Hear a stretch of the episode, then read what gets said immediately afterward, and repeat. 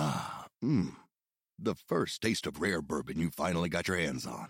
That's nice. At caskers.com, we make this experience easy. Caskers is a one stop spirit curator with an impressive selection of exclusive, sought after, rare, and household names in the realm of premium spirits and champagne. Discover the top flavors of the year now by going to caskers.com and using code WELCOME10 for $10 off your first purchase.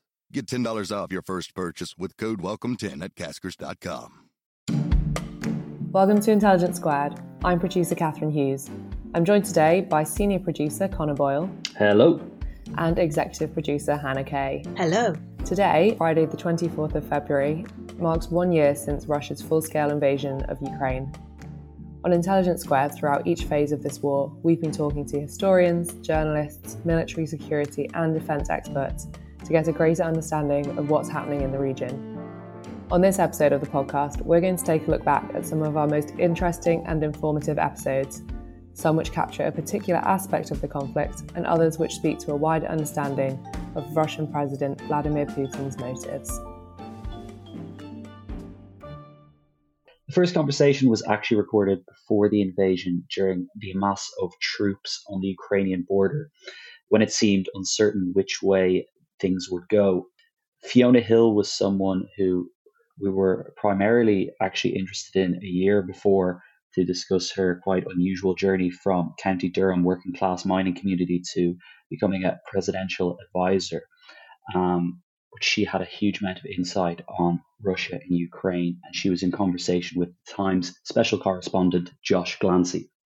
But I think there's something else, you know, that may be going on as well. I mean, I think it probably hasn't escaped uh, everyone's notice that although he's been sort of seen all over the place on television screens and out and about a little bit, he's also been confined to base. He's obviously in rather splendid isolation, you know, in one of his money offices and dachas. But you know, kind of what kind of information is the guy getting? You know, what is his mindset like? I mean, we're all uh, pretty much confined in these little Zoom boxes that we've been in all the time. We're all got kind of stir crazy and cabin fever and I certainly think that the, you know the COVID pandemic has messed with everyone's minds here, right? You know, so what kind of information is Vladimir Putin getting? Is he, um, you know, perhaps miscalculating in terms of what he thinks he can get here? He's put so many options on the table uh, so many maximalist demands on NATO, Ukraine, the United States, and we've got no sense of what the floor is to these demands. We're trying to kind of set that right now by, you know, probing and uh, various meetings, and he doesn't seem to have given himself much room to walk back unless you know if he kind of basically pulls back from saying he's going to um, send missiles to Cuba and Venezuela, he portrays that because of some compromise or concession uh, that the United States and others have made. And so I think we're actually in a rather difficult position right now. No one's very clear about his mindset. Maybe he, you know, himself, and I think that's kind of pretty good, but hasn't completely made up his mind of what he's going to do. And you know, he's trying to see how we react, but how we react may actually constrain, you know, some of his actions, or even encourage him, you know, to do things that he might not have intended to do before. Because at this point, there's also a lot of people saying this is just a bluff this is just an elaborate, you know, kind of uh, exercise to get us to concede to things that, you know, he has, um, you know, no expectation otherwise that we're going to get. And he has no intention of actually invading Ukraine. There's plenty of people are saying this right now, and it's also very plausible. But as we react and, you know, there becomes that dynamic, you know, he actually um, has to show that it's not a bluff. And I think you know, that's one of the reasons why Biden and others are actually speaking out and saying, look, this is not a guy that normally bluffs. We have to take this seriously. He's going to do something because, you know, Putin has to, you know, he can't disappoint the fans. He's got all these people who expect him to do something. He says, if I threaten, I deliver. And there comes a point where he actually has to do something rather than, you know, playing games and military exercises. And that's the dangerous uh, point that we're in right now. Of course, when I get pandemic cabin fever, I order too much pad thai, but um, sure, Putin, you don't do this. Putin threatens to invade Ukraine. I guess that's the difference between me and Putin, or one of them. Following the outbreak of the war, Western countries imposed sanctions on Russia to target individuals close to power and to cripple its economy, all in a bid to slow down the war. A year later, and the list of these sanctions continues to grow, while the world has experienced a spike in food and energy prices. In March 2022, on the Intelligence Squared podcast, we staged a debate Sanctions Won't Stop Putin, our host, journalist and academic Philippa Thomas, was joined by Guardian columnist Simon Jenkins, who was speaking for the motion, and speaking against the motion was Bill Browder, head of the Global Magnitsky Justice Campaign. So we're hearing from Bill Browder sanctions will stop Putin if applied properly. We're hearing from Simon Jenkins. He's yet to see a case where sanctions actually work. I'd like to look at different aspects of what's going on with Russia, Putin, the oligarchs, the people of Russia, as we look at what sanctions can or may be about to do. Can I focus you first on the oligarchs? The Russian oligarchs who have such power, such wealth. Um, Bill, can I come back to you to ask do you think they are actually being impacted by sanctions in a meaningful way? There's no question that the oligarchs are being impacted by sanctions. For the oligarch who is subject to the sanctions, it pretty much ruins their life. The moment that you get put on the US sanctions list, or even the UK sanctions list for that matter, you can no longer have access to the bank accounts. You can no longer sell or buy a property or move um, capital from one place to another nobody can do a business deal with you. Heck, you can't even turn on your computer because your Microsoft license has been canceled. And so, what it does is it, it effectively takes huge international business people and makes them financial pariahs at the stroke of a pen. And that's hugely, hugely disruptive, wealth destroying, and I would say morally destroy, you know, destroys their morale in a way that, that you can't even imagine. But the other thing about the sanctions program is that in addition to affecting the people who are actually sanctioned, it creates a uh, effectively a reign of terror on the others who haven't been sanctioned, who are all sitting there and wondering if they're going to be next. And it is a quite effective way of showing the oligarchs that basically any support of Putin is being punished and his way of showing Putin, Putin that his own money is being frozen at the same time. So, meeting one reign of terror with another reign of terror is, in effect, fighting fire with fire. Simon, on the question of the oligarchs, we're coming on to Putin's wealth, but do you see evidence that this is having impact, or maybe it should still be allowed to play out? Well, I'm not aware that, that uh, oligarchs are sitting around the table with Putin at the moment discussing the war in Ukraine. Uh, most of them are in London and New York. Uh, I, I, want to see evidence that it works, not that they're suffering. I don't give a damn about suffering oligarchs. I don't know any. I know one or two actually, and they're not suffering that much, as you rightly pointed out. But um, I mean, if they all sink in their yachts, I just don't care. Um, we're talking about Putin. What affects Putin's attitude to this war? And this war is clearly in his mind way beyond economics. It's a matter of, of, there's no existential threat to us. There's an existential threat to Russia, he thinks. As long as he thinks that, he will behave as if it is an existential threat. And that's the, that's the menace. If we really think it behoves the West to go in there and stop him doing it, we should go in there and stop him doing it. I think it would be a catastrophe. But I really don't see the oligarchs having anything to do with the case at all. There's a question here about the pressure points on Putin personally. What works? And through the oligarchs, can you effectively get to him? Bill? So uh, when Putin um, came into power, he was um, really not all that powerful. He was president of the presidential administration, but not president of Russia, because the oligarchs at that time controlled Russia through informal means. They basically bought members of the parliament, bought government officials. And so Putin's big job was to um, basically reestablish control. And he did that by arresting the richest oligarch in Russia, a man named Mikhail Khodorkovsky. And he put him on trial, and he allowed the other oligarchs to watch on TV as the richest man in Russia sat in a cage. And after the uh, conviction of Mikhail Khodorkovsky, the richest man in Russia, all the other oligarchs came to him and said, Vladimir, what do we have to do to make sure we don't sit in a cage? And he said 50%. And at that moment in time, Putin became the richest man in the world, and Putin also became the biggest oligarch in Russia. But he didn't ask them to transfer the money into his name because if they had, then anyone could have blackmailed him. And they continued to hold the money that is his in their name. And so when you look at an oligarch who's on the Forbes list that says, and it says they're worth $20 billion, they're not. They're worth 10 billion, and the other 10 belongs to Vladimir Putin. And so if you want to hurt Vladimir Putin, which I think that it's sort of commonly acknowledged that we want to do, you have to go after his money. And if you want to go after his money, you have to go after the oligarchs. And that's what's being done. And I don't think that there's ever been a, a historical case like this in which you can prove it doesn't work. It's clear and logical that if Putin is doing terrible things and he's a terribly rich man and he holds that money with, with people other than himself and you want to create a consequence for him doing terrible things, then you should go after that money. And to go after that money, you go after the oligarchs. Well, if there's any case of a, an authoritarian leader who has been fined um, billions of dollars of, of the trillions he may have, who has then changed his mind about his leadership of the country, then tell me one. It may well be, and I, I'm always careful about these things, we're now living through such unprecedented times in so many respects. This could be the case that disproves my law. But as far as I'm concerned, money is not the issue here. Any dictator can afford a war. He pays for it later on. He can afford a war because he's living from day to day. Putin has not shown to me or to anything I've read any sign of being influenced by these economic sanctions.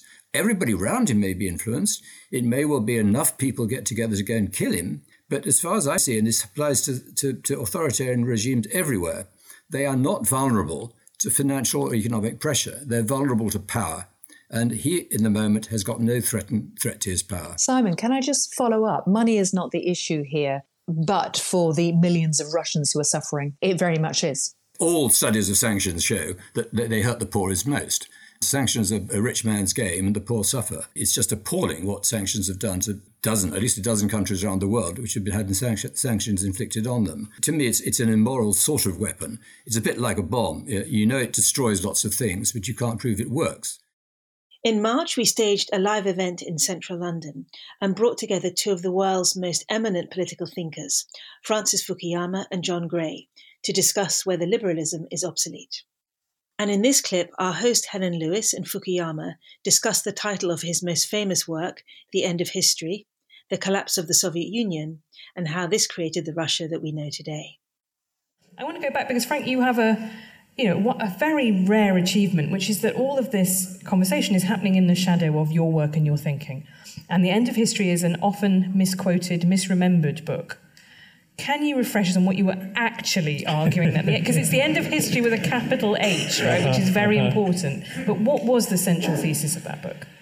Yes, well, let's see if I can think of that argument. Uh, I, I, usually get asked it once or twice a day for the last 30 years. So that is the price of success, of, I'm afraid. Yeah, I have a lot of practice. Well, uh, first of all, I would I would explain what the end of history, those words mean. So, history is history with a capital H. Today, we would call it something like modernization or development. Uh, that is to say, the slow evolution of human social organization over the millennia as you go from hunter gatherer societies to tribal societies to, I don't know, feudalism to, you know, an industrial society, and then wherever we are uh, today. Uh, that's history. And then the end is not a stopping, it is the direction that that progress is uh, pointing us towards. And um, there was a, well, Karl Marx had a, you know, he bought into the idea that there was history in this progressive sense, and he also talked about an end of history. For him, the end of history would be communism because that was the highest form of human uh, organization that resolved all of the contradictions of prior uh, forms. And my observation back in 1989 was we weren't going to get there. We weren't going to get to this higher stage, that we could get to liberal democracy connected to a market economy, but it wasn't clear that there was another stage in social evolution higher than that, better than that, and that that's you know, where we would uh, end up. Uh, I did not predict that everybody would end up being a peaceful, you know, democracy, but I said that there is this larger process, you know, call it modernization, that is valuable. You know, people don't want to live in poor, chaotic, less developed countries. They want to live in, you know, Switzerland or Canada or, you know, Britain uh, that uh, has a high level of wealth where you can uh, uh, you can educate your children. You don't have to worry about your physical security the way you do in many uh, poor societies. And you know that's really what the meaning of the end of history was. Which then leads me on to the question of why didn't that happen to Russia after the end of the Cold War? Why didn't it become a liberal democracy? Well, I do think that there are, uh, you know, cultural traditions that can get in the way. I mean, so many factors. Uh, one of them was uh, just bad policy.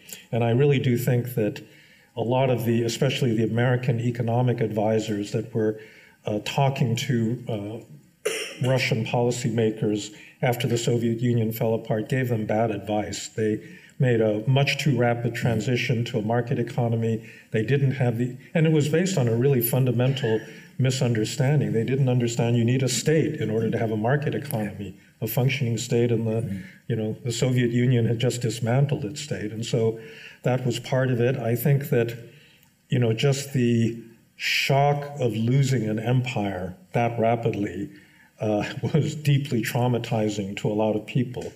Uh, it shouldn't have been because I, I, I, believe there's a country in this neighborhood that lost an empire at some point in the not too distant past, and it didn't go into this big revanchist, you know, effort to reconquer lost territories. But I do think that there is a tradition in Russian national identity that understood its own identity in terms of the domination of its region, and that simply just didn't go away. Um, and then, you know, I think uh, part of it is just the luck of particular leaders. And I think we've got a lunatic running this country right now who is just fixated on that, what he regards as a historical uh, injustice. But you could have imagined other outcomes. You know, Boris Yeltsin could have appointed somebody other than, you know, a KGB agent to be the next president of Russia, and we may have been on a very different path. As we just heard, democracy in Russia has never taken hold since the abandonment of communism in 1991. To be a voice of political opposition in Russia has repeatedly come with fatal or near fatal consequences. In May on the podcast, we were joined by Zhanna Nemtsova, daughter of murdered Russian politician Boris Nemtsov, and Ben Noble, Associate Professor of Russian Politics at University College London and co author of Navalny, to discuss the increasingly dangerous and now disappearing game of voicing dissent in Russia Hosting this discussion was Polina Ivanova, correspondent for the Financial Times covering Russia and Ukraine. I think it's difficult to exaggerate the degree to which the space available for opposition in Russia has shrunk. You rightly pointed out that that space has been shrinking over the last few years, and especially since Navalny returned to Russia at the beginning of 2021. We've just seen an extraordinary acceleration of that shrinkage since Russia invaded Ukraine on the 24th of February this year. So, as well as looking at the political opposition, I think we can also think more broadly about critical voices in Russia, whether they be independent journalists or opposition politicians. And so, it's difficult to escape the conclusion that the situation is very, very bleak. And people on the ground are either remaining quiet in order not to face the consequences of saying these critical things, or they've left the country, or they've already ended up in the law enforcement system in Russia as we've seen with some notable opposition figures, including Vladimir Kara-Murza. It's a bleak picture and one that isn't likely to improve in the near future. When the war broke out first, a lot of my opposition minded friends in Russia or, or people that contact in, in, Russia who share a kind of liberal political view were sharing videos of Boris Nemtsov. Actually, his speech in 2014, soon after the annexation of Crimea, was all over my Facebook feeds for a while, where Nemtsov was saying that this is an act that is shameful, that is brazen, and speaking in front of a crowd of tens of thousands of people about Russia and Ukraine without Putin. I mean, anti-war slogans, mass protests, powerful speeches by by important opposition leaders. I mean, Zhanna, can you imagine a situation like that today in this moment?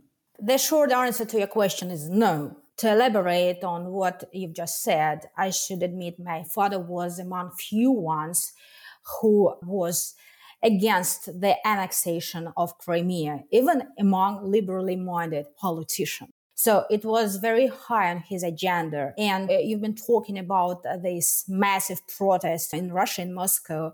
It happened in March 2014. It attracted more than 50,000 people and they protested against the annexation of Crimea and the subsequent war in East Ukraine. So uh, my father was a political visionary and he understood earlier that Putin means war and crisis. And of course, I'm not surprised that his videos are going viral right now. He's regarded in Russia and beyond Russia as a political prophet who read Putin very early and understood where he was leading our country. For now, I think uh, it's not appropriate to speak about Russian opposition as it doesn't exist. Opposition exists in a different ev- environment, in a democratic society, in a country with a democratic system. We do not have any democratic system, any legal political competition. We should speak about dissenting voices. So there are a lot of dissenting voices in Russia, uh, those who reach out to really big audiences, and among them are different people politicians, activists, journalists. So lots of them fled Russia. Some of them still stay in Russia, but lots of them fled Russia. And lots of them are, are at a loss as what to do next. So the situation is very, very bad. And I think the major concern is about the state of the Russian society. Now we're going to hear from some Ukrainian voices about the war in their country. This was an online event where our host, journalist and broadcaster Philippa Thomas, spoke to three Ukrainians the MP Kira Rudik, the geopolitical analyst and humanitarian Michael Bociurkiw, and Olha Polyukhovych, a cultural historian and academic. We heard how they were experiencing the war from various towns and cities in Ukraine, and you can actually hear some of the air raid warnings going off while they were speaking. Kira Rudik, Ukrainian MP, leader of the Holos, which is Voice political party. Kira, where are you joining us from? And tell us about the flags we can see standing proud behind you. Hello, everybody. Thank you so much for having me. I'm joining you from Kiev, and I'm proud to say that I have been here since the day one. I didn't live anywhere except for one day in Bucha and Gostomel. I remain with my constituency and I uh, will uh, be here for as long as I am needed. Uh, actually, it's a funny thing about flags. So we have behind me the, the Ukrainian aims, right? We have Ukrainian flag, we have my party flag, Holos or Voice, we have European Union flag and we have NATO flags. Uh, it, all represents like why are we fighting and what we need to achieve. But the most important is these flags are covering my windows. And what you cannot see right now are actually the tapes on the windows. And I, uh, the, the, every window right now in any territory that can be hit by airstrike are actually covered with, uh, with tapes. Because if there will be a hit behind me, then I can be easily killed by the glass fractures, and so this wouldn't happen. I also have flag as additional protection. And I can tell you quickly, right away, that uh, just an hour ago, I was with, with my friend, a journalist, uh, who was at the building, near the building that was recently hit by the Russian missile, and she only had the, her windows taped uh, in only one of her rooms. And so, because of the airstrike and because of the shock wave, uh, the rest of the glass was everywhere. And she actually hurt her legs, and it's a terrible, terrible situation. But uh, this is our new reality. We are taping our glasses everywhere because we know that it could save our lives. Thank you. It is your new reality. It reminds us how vulnerable you all are and the importance of the fact that you are speaking to us tonight from within Ukraine. And you'll not just be speaking to me, you'll be hearing uh, from audience members. I'll be able to bring questions to you. And so, to explain to those who are joining us, tonight's event runs for about an hour. And for the first 40 minutes or so, I'll be talking to our guests, but I want to be taking your questions as well. And you can start asking them now. It's pretty easy. You just click on the Ask Question button that's at the bottom of your screen under the video screens. You type in your question. If you want us to say your name as well, if you want me to identify you, just put your name, type your name in the box as well, and then press send. And that's how your questions will come in. I'll remind you as well, partway through and as we open this up in the last 20 minutes of the event. But let's come back to our guests now because. what I want to ask you first, and Kira, I'll come back to you first to sum up for us how you have experienced this war? Um, you know, our previous president once told me that there is no Stanford in the world that would teach you how to be a president during a war time, how to be a member of parliament during a war time, how to be a parent during a war time. So we uh, are happy that we are alive. We are surprised that it's day 71 because I think nobody and even ourselves did not expect it to last for so long. We would have hoped for the quick victory, and the world would have thought that we would lose quickly. Uh, we have uh, our lives changed tremendously, uh, and we had been traumatized to the level that cannot be reversed.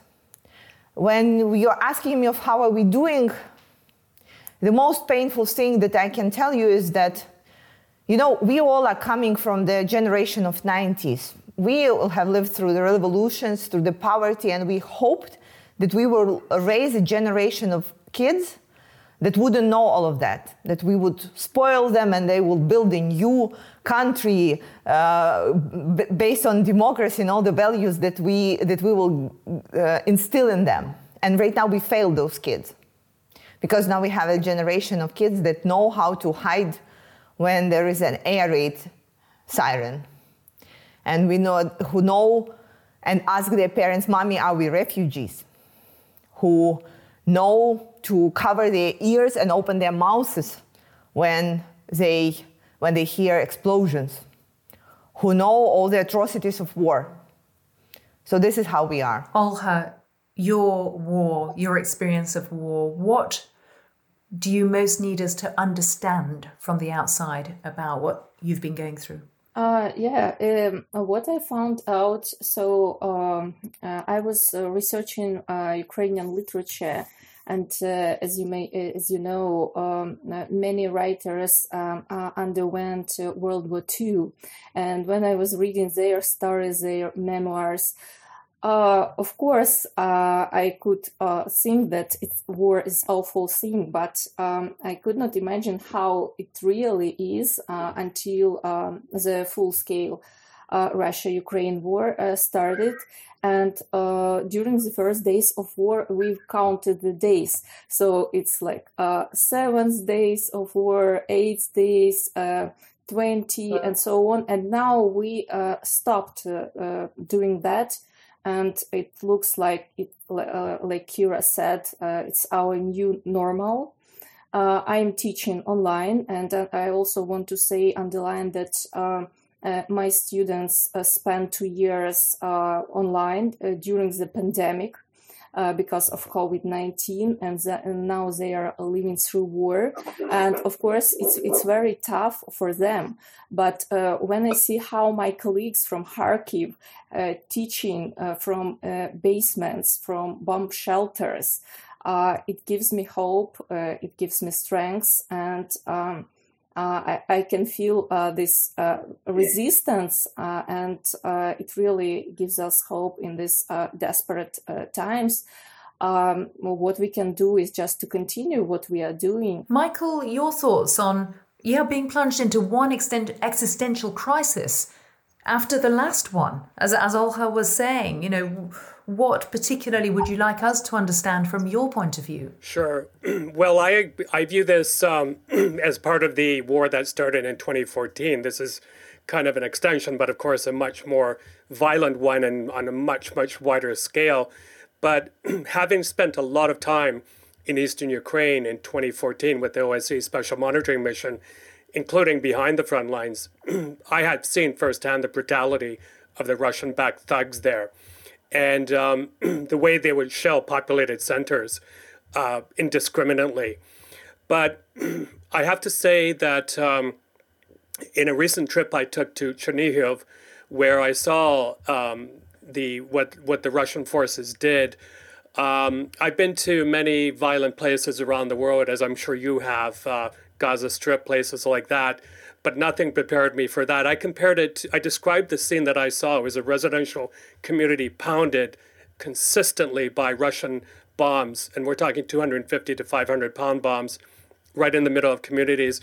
It was a mix of a wildfire, a hurricane, and a war on top of that. You had, um, we actually saw teddy bears, dolls, toys in those bomb craters. That's how close they hit. Shredded teddy bears. Um, today, if I can give you a couple of vignettes, I'm in, as I said, in uh, Lviv, uh, right on the edge of the old town. Nearby me is what they call the Garrison Church. Not a day goes by, except for maybe one or two days for Easter, where a, a funeral doesn't take place. There are military funerals there every day. Today was one. Sometimes we have two. Sometimes we have three young men um, in the church at the same time. Their families saying goodbye. I was there for one of them today. Uh, and just on the way to to my flat here to talk to you, I passed by a I would say middle-aged serviceman in full uniform. He was on our park bench, just bent over twice, bawling his eyes out. Um, it looked like he had just come from the front line.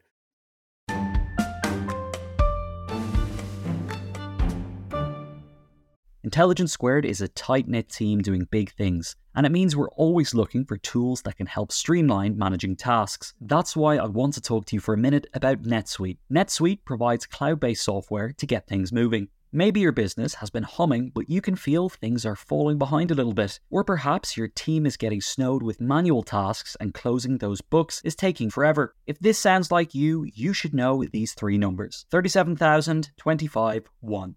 37,000, that's the number of businesses which have upgraded to NetSuite by Oracle. 25, NetSuite turns 25 this year. That's 25 years of helping businesses do more with less, allowing them to close their books in days, not weeks, and drive down costs. And one, because your business is one of a kind. So you get a customized solution for all of your KPIs in one efficient system with one source of truth. It means you can manage risk, get reliable forecasts, and improve margins. It's everything you need to grow all in one place. NetSuite is now making an unprecedented offer to make more of that kind of thing possible. Right now, you can download NetSuite's popular KPI checklist designed to give you consistently excellent performance absolutely free at netsuite.com slash squared. That's netsuite.com slash squared to get your own KPI checklist. netsuite.com slash squared. Shipping can make or break a sale, so optimize how you ship your orders with ShipStation. They make it easy to automate and manage orders no matter how big your business grows and they might even be able to help reduce shipping and warehouse costs. So optimize and keep up your momentum for growth with ShipStation. Sign up for your free 60-day trial now at shipstation.com and use the code POD. That's shipstation.com with the code POD. Ah, mmm. The first taste of rare bourbon you finally got your hands on. That's nice. At caskers.com, we make this experience easy. Caskers is a one stop spirit curator with an impressive selection of exclusive, sought after, rare, and household names in the realm of premium spirits and champagne. Discover the top flavors of the year now by going to caskers.com and using code WELCOME10 for $10 off your first purchase. Get $10 off your first purchase with code WELCOME10 at caskers.com.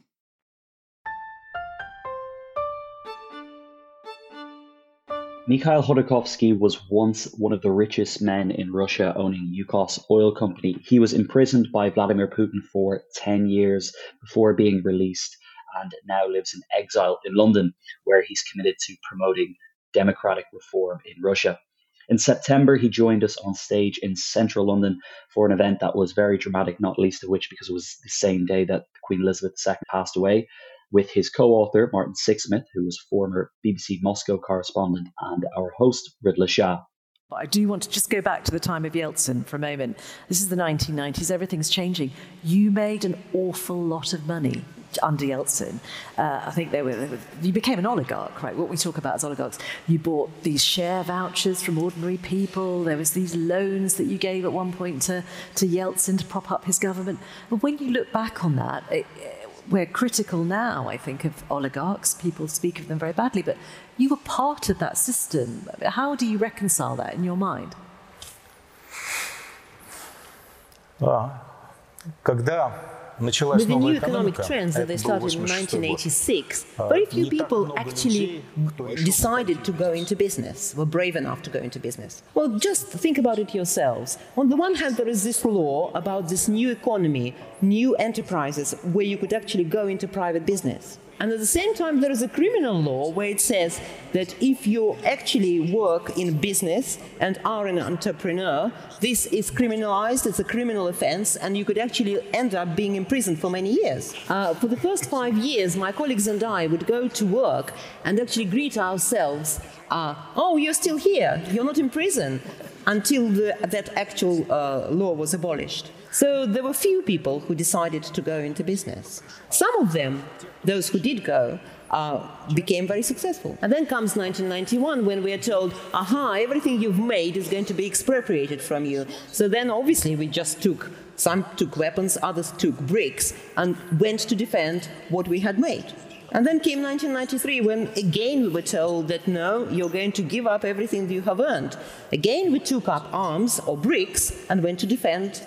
So if anyone here thinks that doing business under Yeltsin was just sort of reading, leafing through a book and nothing else, that wasn't the case at all. We had nothing like that, what, what Putin's cronies have today yachts, palaces. There was nothing like that then. So when people ask me, so what was my wealth at the time? What was it like? How do I imagine it? I can actually tell you straight away. We were actually developing the new oil field in western Siberia, the Priobskoye field. And in order to reach that oil field from the railway station, you had to cross 180 kilometers over marshes, over bogland. So we actually laid a road across the marshes. And just have this picture in your mind. So you're flying over it in a helicopter, and you have 180 kilometers worth of trucks, one after another, filled with sand and gravel. This is how I saw my wealth.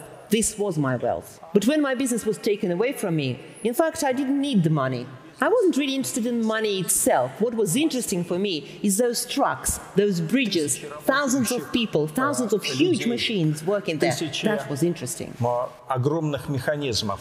Вот это интересно. You were daring, you were a risk taker. Martin, I'm going to bring you in here. Just briefly, it was a wild west, though, that 90s period. In order to survive, you needed to be made of stern stuff. I'm going to put it politely. Uh, yeah, I mean, it was um, capitalism in red in tooth and claw. Mm. Um, uh, and I'm not sure the Russians really knew what capitalism was or what was going to happen. And in the West, the capitalist system has sort of developed a whole series of sort of safeguards that people act within certain parameters.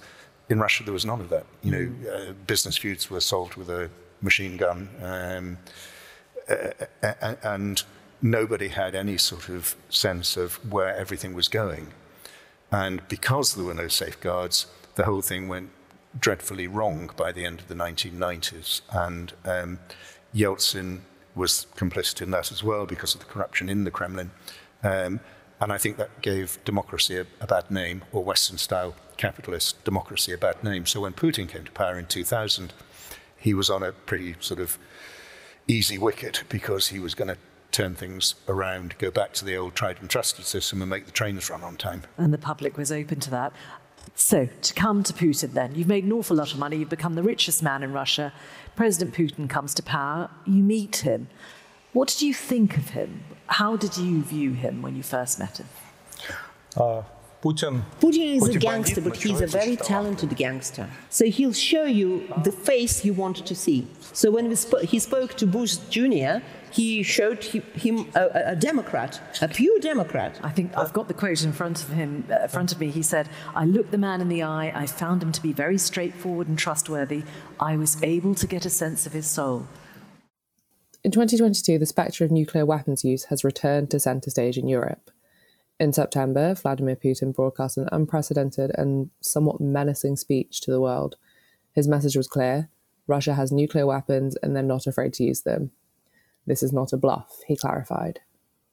In early October on the Intelligence Squared podcast, we brought together three experts to talk about the realities of Putin's nuclear threats and the deterrent value of NATO's nuclear shield.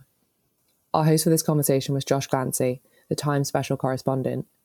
And Josh was joined by Marion Messmer, Senior Research Fellow at Chatham House, Andrew Baklitskiy, Senior Researcher at the United Nations Institute for Disarmament Research, and William Alberque, Director of Strategy, Technology and Arms Control at the Institute for Strategic Studies.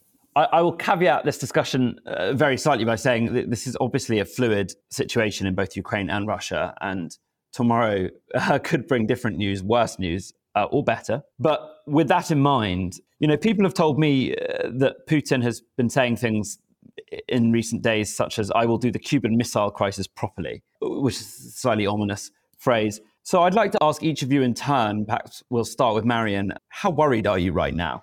The situation is definitely worrying. Um, I think the the risk for nuclear conflict is higher if there is an ongoing war or crisis situation that involves a nuclear power. However, you mentioned in your introduction a few things around nuclear deterrence, and all of these ideas are predicated around the the idea that this conflict is taking place between two powers that both have nuclear weapons. And the important point for me uh, in the current situation is that Ukraine doesn't have nuclear weapons. So when we've heard the threats from Russia, they were always aimed at NATO. And so, in my reading of the situation, they were actually aimed at ensuring that Russia essentially could continue the war in Ukraine as it wanted without risking NATO involvement. So, I am worried, and what is happening in Ukraine is absolutely horrendous. But um, I don't think we need to be worried about nuclear war starting right this minute or anytime soon. I think at this point, nuclear threats are about, you know, keeping NATO at arm's length rather than um, about actually being used in Ukraine.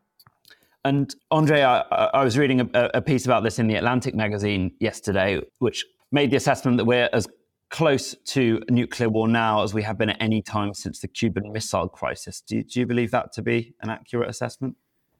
Hmm, it's a great question. I wish I knew uh, because, uh, as you said, nuclear war only happened once, 1945, never happened since.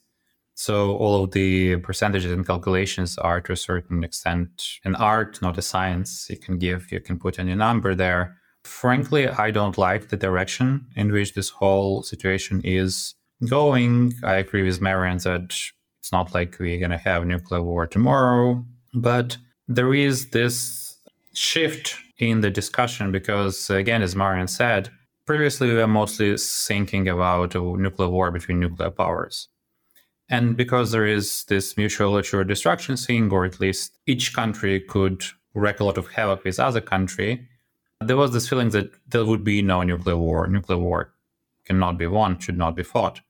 And it's really hard to either role playing some of those uh, scenarios, trying to get to nuclear war from a con- conventional conflict, and it just it's just hard to go there, even if there is a war, even if there is you know uh, planes shut down. It's hard to, to see how you move from from any of those events to then nuclear escalation. It just, just doesn't go there. However, now what we're starting to see, and uh, President Putin in his uh, speech uh, announcing that this new regions would join Russia under four regions of Ukraine, he is specifically saying that Russia's territorial integrity is something which would be protected by Russian nuclear weapon. And at the very moment when Russia annexed those territories, when it started calling those territories its own territories, the Ukrainian counteroffensive, which is ongoing in uh, Kherson region, in uh, Kharkiv region, now going into Luhansk and Donetsk, that would mean the Russian territorial integrity is threatened, is breached. And Putin was quite clear that he is considering uh, nuclear weapons as a response to that. And then we heard from people like Dmitry Medvedev, former president, now deputy head of Security Council, specifically discussing scenarios of, you know, nuclear war fighting in Ukraine. Again, as I said, it doesn't mean that Russia is going to use nuclear weapons. But uh, now, for the first time, we see a clear path to that nuclear use. Then, of course, we get in all sorts of dilemmas. Which action would trigger this response? There is a continued Ukrainian assault. Which city is important enough, and so on and so forth. But we're now in kind of a new situation. Uh, I would say uncharted territory so probably I, I wouldn't say that we are closest to nuclear war, but there are just new pathways to it, which we're not really considering before. In October 2022, three of Britain's most distinguished and best selling historians, Peter Frankopan, Max Hastings, and Margaret Macmillan, came to the Intelligence Squared stage in London to share their insights into the conflict. In this clip, we hear the historians discuss whether political players in global conflicts should be treated as rational actors. Well, it helped that the Russian army was supremely incompetent. yeah. uh, badly led. They didn't understand basic logistics. Uh, they hadn't realized when they'd done all these training exercises that they do with great show, often with partners from, from other countries, um, that, their, that their tanks had much lower mileages than they thought they did. And so you had this 70 mile queue because you couldn't get vehicles to the front. So I mean, I think that's right. I think with, with Putin, the problem is, is not emotional acting, it's being a bad actor. And Putin, as all opportunists are, and as Hitler was and many other leaders in history, uh, is, a, is, a, is an opportunist. And you can see why he thought things would play out in a different way. He thought we were weak. He, well, it starts with, with uh, absolutely right. I mean, it starts with Margaret, with all the intelligence reports from Ukraine, with that he'd be welcomed with open arms. In fact, intelligence officers, Russian and FSB intelligence officers in Kiev had chosen the apartments that they'd move into after the great uh, conquest. He was absolutely certain that Ukraine's, Ukraine's had no fighting spirit, let alone competence. But beyond that, he looked at Europe post pandemic, economically stressed. He could see the chaos of Brexit, which is almost incomprehensibly crap how we've been as a country in terms of the leadership, regardless of our political persuasions or whether you're pro Brexit. I'm not here for that. Mm. But no one can argue that we have had strong and stable leadership in the last three or four years. And on top of that, we've had um, all the kinds of disagreements where we've, we've detached from the rest of the world to solve our own problems, that that's opportunity for a permanent member of the Security Council is a challenge. Uh, you could see Macron calling NATO brain dead as quite a clear signal. You could see the incompetence of the way that the United States ditched Britain and its partners to pull out of Afghanistan and the way in which that was done with US Marines smashing keyboards to try and make them unusable and taking mm. parts off very expensive pieces of kit. You, you, can see Poland and Hungary effectively either being or about to be sanctioned by the EU. And you'd probably take a view that you'd, you'd face very little resistance, particularly if you can see what happened in 2014. So Putin gambled on all of that. And through a series, because of, as Margaret said, an authoritarian structure that is extremely slim, there's no institutional protection anyway up the whole way up, you can see why he threw the dice and thought he was absolutely bound to win. And like most opportunist gamblers, you, you can win often, but if you get it wrong, you get it really, really badly wrong. I think one thing we don't um, sorry, Margaret. No, after you. Yeah, go on. Uh, one thing we don't hear enough about, and we don't say enough ourselves, we all owe an extraordinary debt of gratitude to the United States. That without the Americans, um, nobody should kid themselves, um, Ukraine would by now be toast. If Ukraine was dependent upon European assistance, military and economic, and although we talk a lot about this quantity of weapons we've sent, it's nothing compared with the Americans. And I think our leaders should be saying to Washington, should be expressing extraordinary gratitude to Washington, and should be making the Americans feel that we understand what we owe them. Because another president in the White House might have behaved completely differently. And, um, and oh, yes, and we might, we may in 2024 have another president. We've got to start in Europe taking security seriously. We cannot rely on the Americans always bailing us out. And by gosh, they have bailed us out this time around. Mm. Well, no, I, I, agree with you. And I think, what if Donald Trump had been president? What if, what if he had actually won the election? Mm-hmm. Uh, you know, but he would have been congratulating Putin, his new best friend, and saying, "What a great victory." Um, but just to go back to what Peter was saying about Russian assumptions and, and Putin himself, I mean, there is a terrible thing that, you know, it, it's, it, all dictators should be warned about this. The longer you stay there, the more isolated you get, the more you'll only hear from people who are flattering you to tell you what you want. I'm sure a lot of the intelligence failures were people telling him what he wanted to hear. I mean, if you're an FSB agent, if you said to, if you sent a note, a report back to Moscow saying, by the way, a lot of Ukrainians actually probably will fight for the country, well, that would have been the end of your career. Mm. And so I think Putin had convinced himself. And there's also a really interesting element here. He thought the West was decadent. And have you noticed how often he talks about gender and he talks about same-sex marriage and he talks about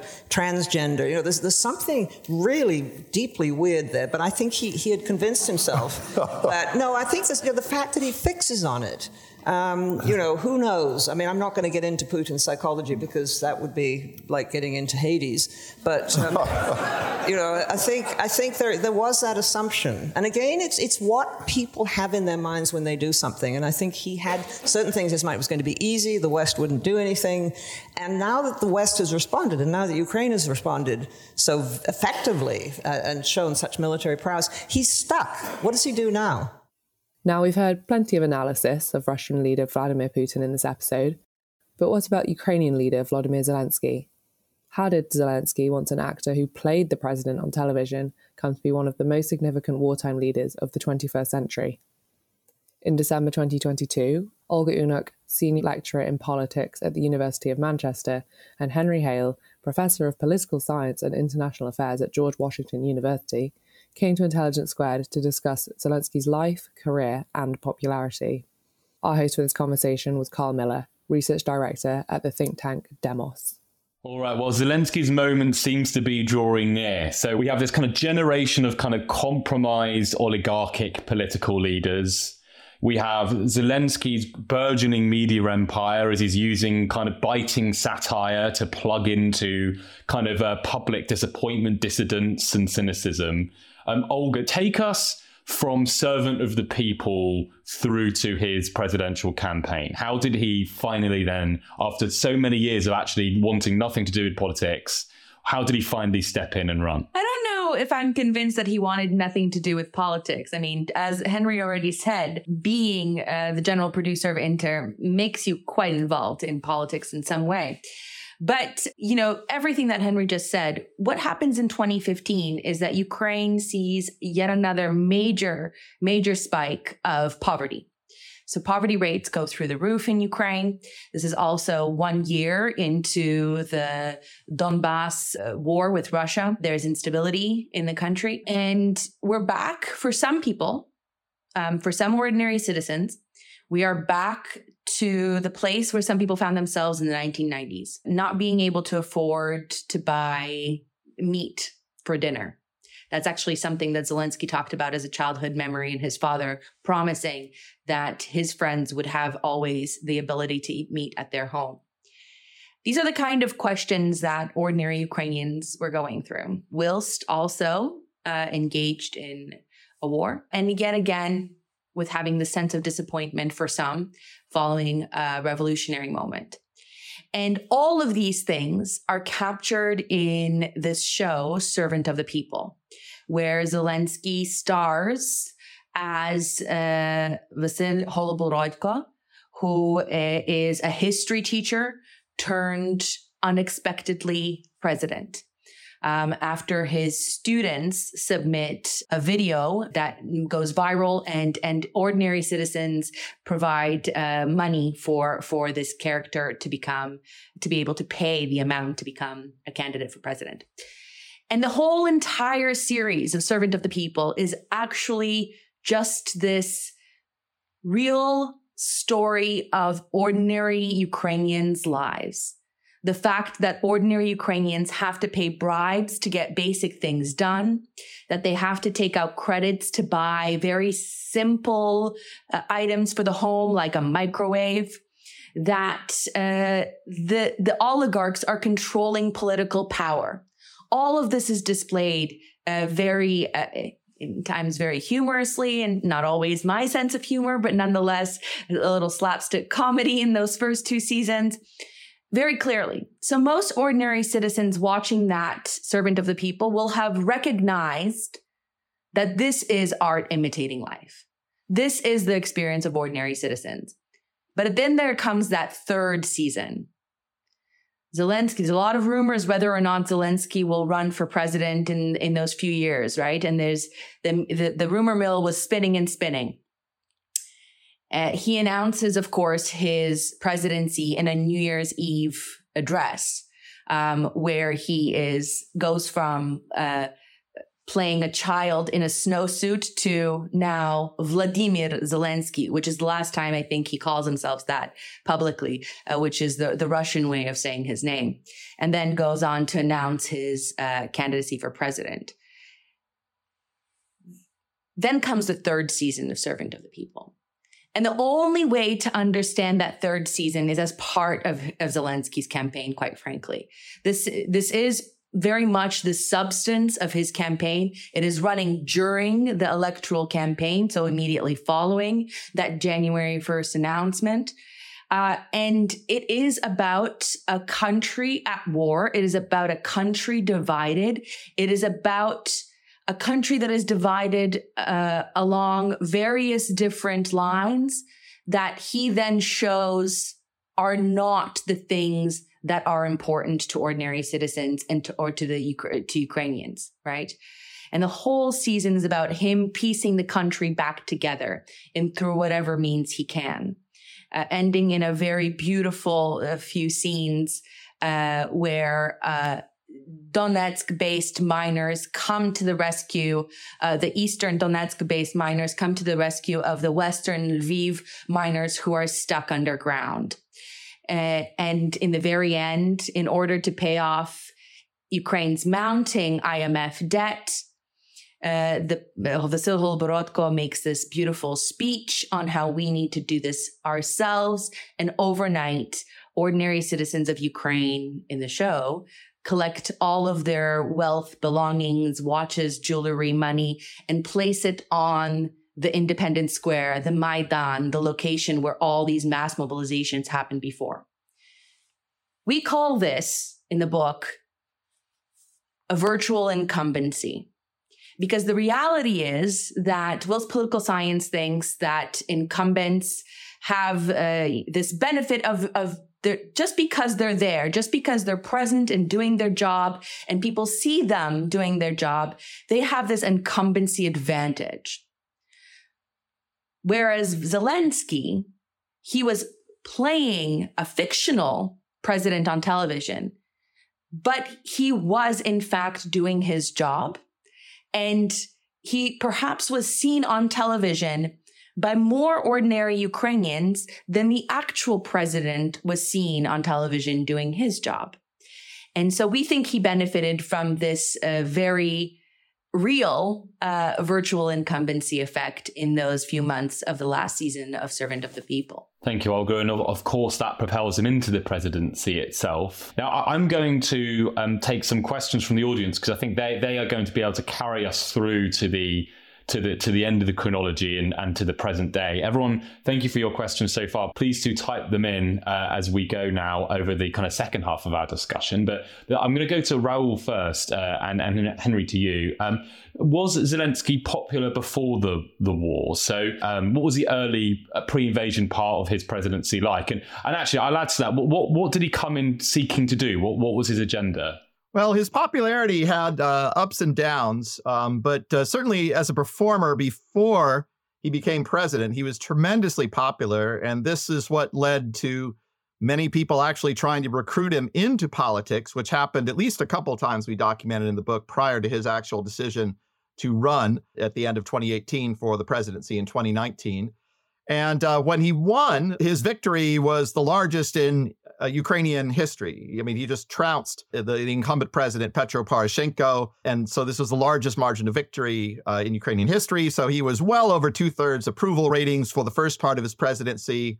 But uh, one of the problems that he faced was that just uh, several months into his presidency, less than a year, you had the uh, onset of the COVID 19 pandemic which started to take its toll over time. And of course, you had the ongoing war with Russia. So his popularity began to dip, and it dipped down to maybe about uh, a third of the population approving of uh, of his performance, depending on which polls you look. So that was the basically the floor for him, and that was right before the February 24th all-out assault by the Russians. What we do note in the book, though, is that still this was higher. His floor was higher than uh, pretty much had been the case for any of his predecessors. Uh, the norm in Ukraine had been to come to power on an election, and then the glow would fade, and uh, then they wouldn't even be reelected if you actually had a free election. But in Zelensky's case, he was actually faring better. But then, of course, once the war came, his ratings shot back through the roof. So he went through approval ratings of, you know, 30, 35%, all the way up to, by some polls, 90% uh, approval ratings.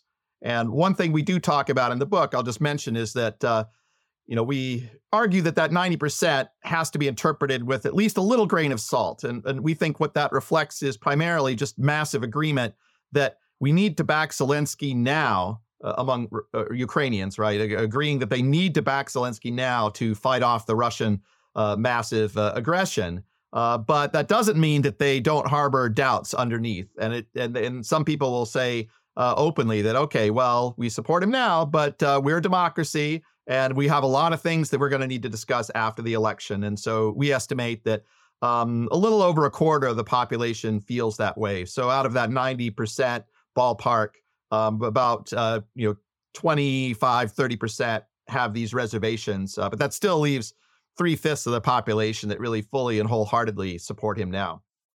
Although this is the war that has received the most attention in Russia's recent history, this is far from Putin's only war.